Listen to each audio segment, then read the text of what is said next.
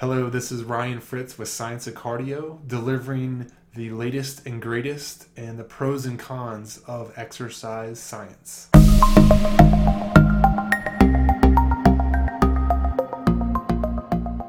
Ryan Fritz here with Science of Cardio. We're talking about home gyms. Uh, this is something that I really like. I thought about doing this as a suggestion, you know, of what to get. Um, so I'm going to do a little hybrid of what I have and then also recommendations. So home gyms are the new craze. People are noticing that it's more efficient time wise. You don't have to travel to the gym. You know, it's a lot quicker. It can be more efficient.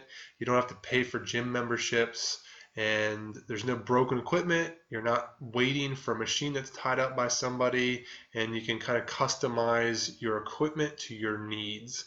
So, the downside of home gyms that I noticed with my clients and people is not having enough load. So, if you have a 250 pound, you know, six five guy that's very strong, uh, usually most people you know, don't get four, five, six hundred pounds at their home gym. So that's a kind of an issue to think about. Equipment can be a limitation if you don't have certain things. Uh, you know, maybe like a pull-up bar or some kind of a squat rack.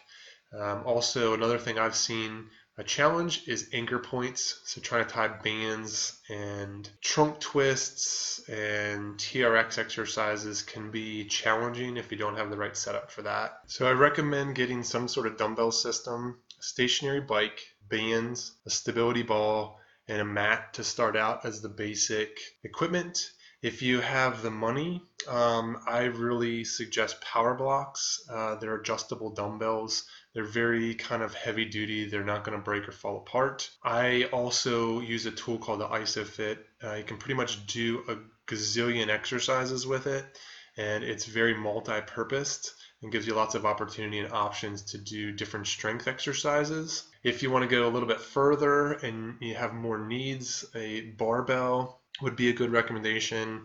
And then like a TRX system suspension training system where you can do exercises. But I think the name of the game of the home gym is buying stuff or getting or acquiring things that are multi-purposed gives you lots of opportunity and options. And you know it kind of has dual purposes of you can do a lot of things doesn't take up a lot of space and you can kind of you know minimally use up your basement or a room a bedroom or garage. So some equipment that i have uh, i first started out in my 20s right out of college i bought power blocks. Uh, i used these in arizona when i was working with professional athletes.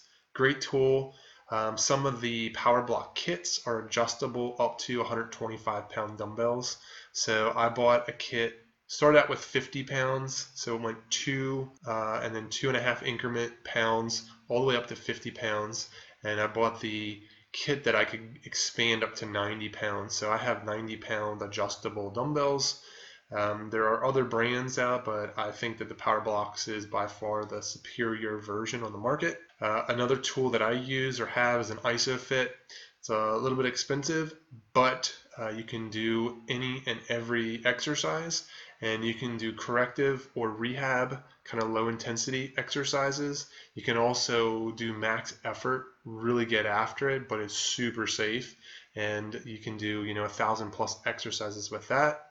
Um, I do have a squat rack that I use. I can do shoulder shrugs, squats, you know, push presses. I have the kind of the safety arms so I can work out by myself and I don't have to have somebody spotting me. Obviously, like a squat cage would be great for the solo kind of workout person, uh, but opens up a lot of opportunities. You can tie bands onto the frame, you can do wood chops. Trunk rotations. You can tie TRX onto the frame or maybe the bar and do different exercises.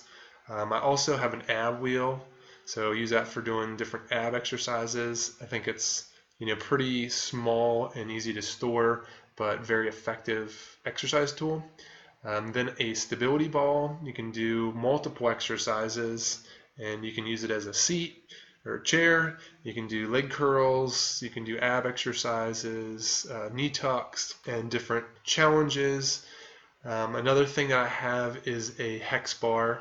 Uh, I have about 400 pounds of kind of barbell weights.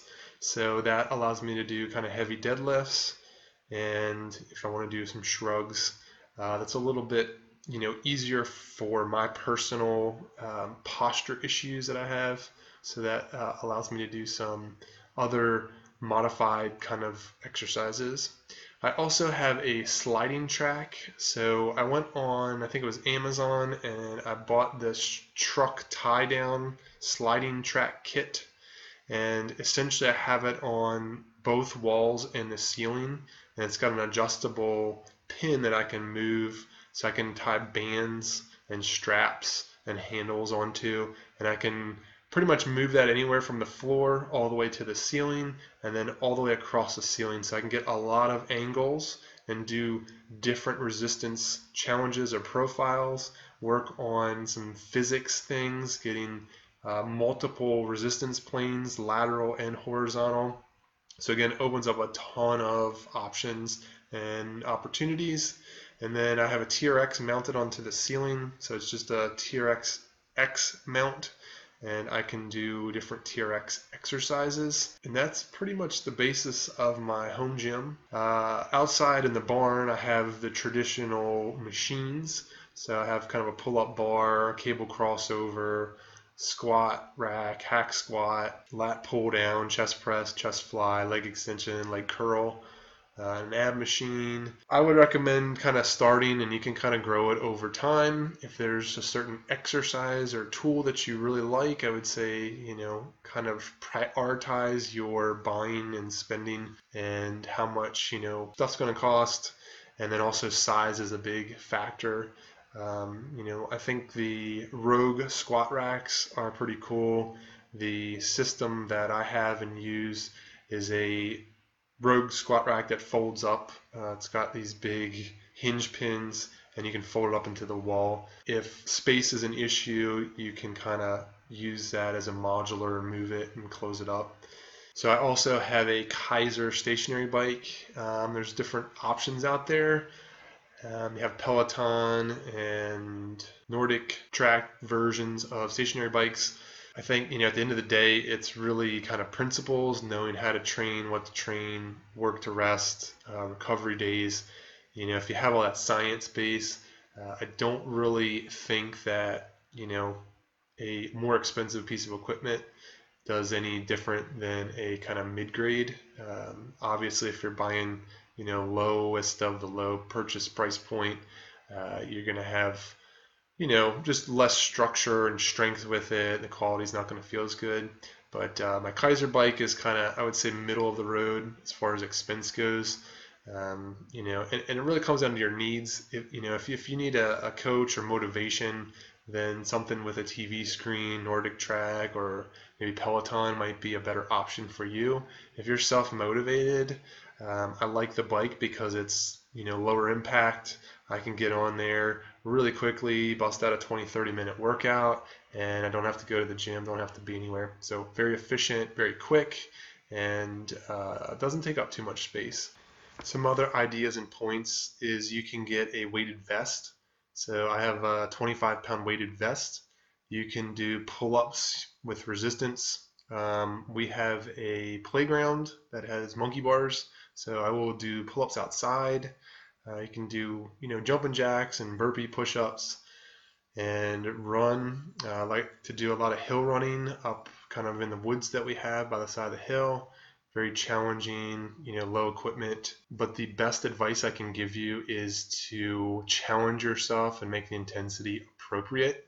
Some people can do things very aggressively. Some things aren't appropriate and they're too intense for people. So just be kind of thoughtful and mindful about what you're doing how you're doing it, and that should help you save your joints and have a healthy body. Me and my wife really like to bike on the C&O Canal, so we'll take our road bikes. There's a trail out by our house, and we can do 50 miles. So that's great exercise. You're out in nature, you're seeing scenery, you can stop, um, take a look at the river, talk to people. So a little bit more engaging than sitting on a stationary bike um, you know, going for walks, going for runs, running, you know, around the neighborhood, up hills, going swimming, you know, swimming in the ocean, swimming in the lake, swimming in a river or a pool. are great ways to kind of get your cardio in. They're very different and change, and you know it's good exercise. Some other things that I use are ankle weights. You can use those on your ankles and do leg exercises. You can put them on your wrists and do arm shoulder challenges. Uh, mini bands are a great tool for hips, legs, and shoulders but also be very creative. You can use a wall for wall squats, a door jamb for hip exercises, you know, pushing and pulling into objects that don't move.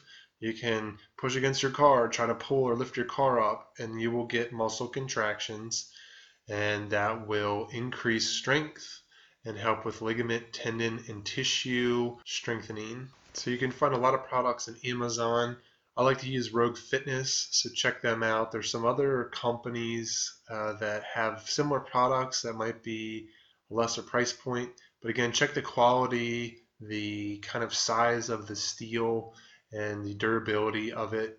You'll pay for what you get. So if something's kind of lowballed, and it might not be a quality item, and try to get name brand stuff if you can, because usually they're the reason they're at the top of the market because they sell good quality stuff. So TRX is another good company. Also Power Systems. Uh, they have a ton of gym and fitness equipment that I always buy from. Check out Keiser.com, PowerBlocks.com. Also look at isofit.com. Another fun item is a warrior rope or battle rope.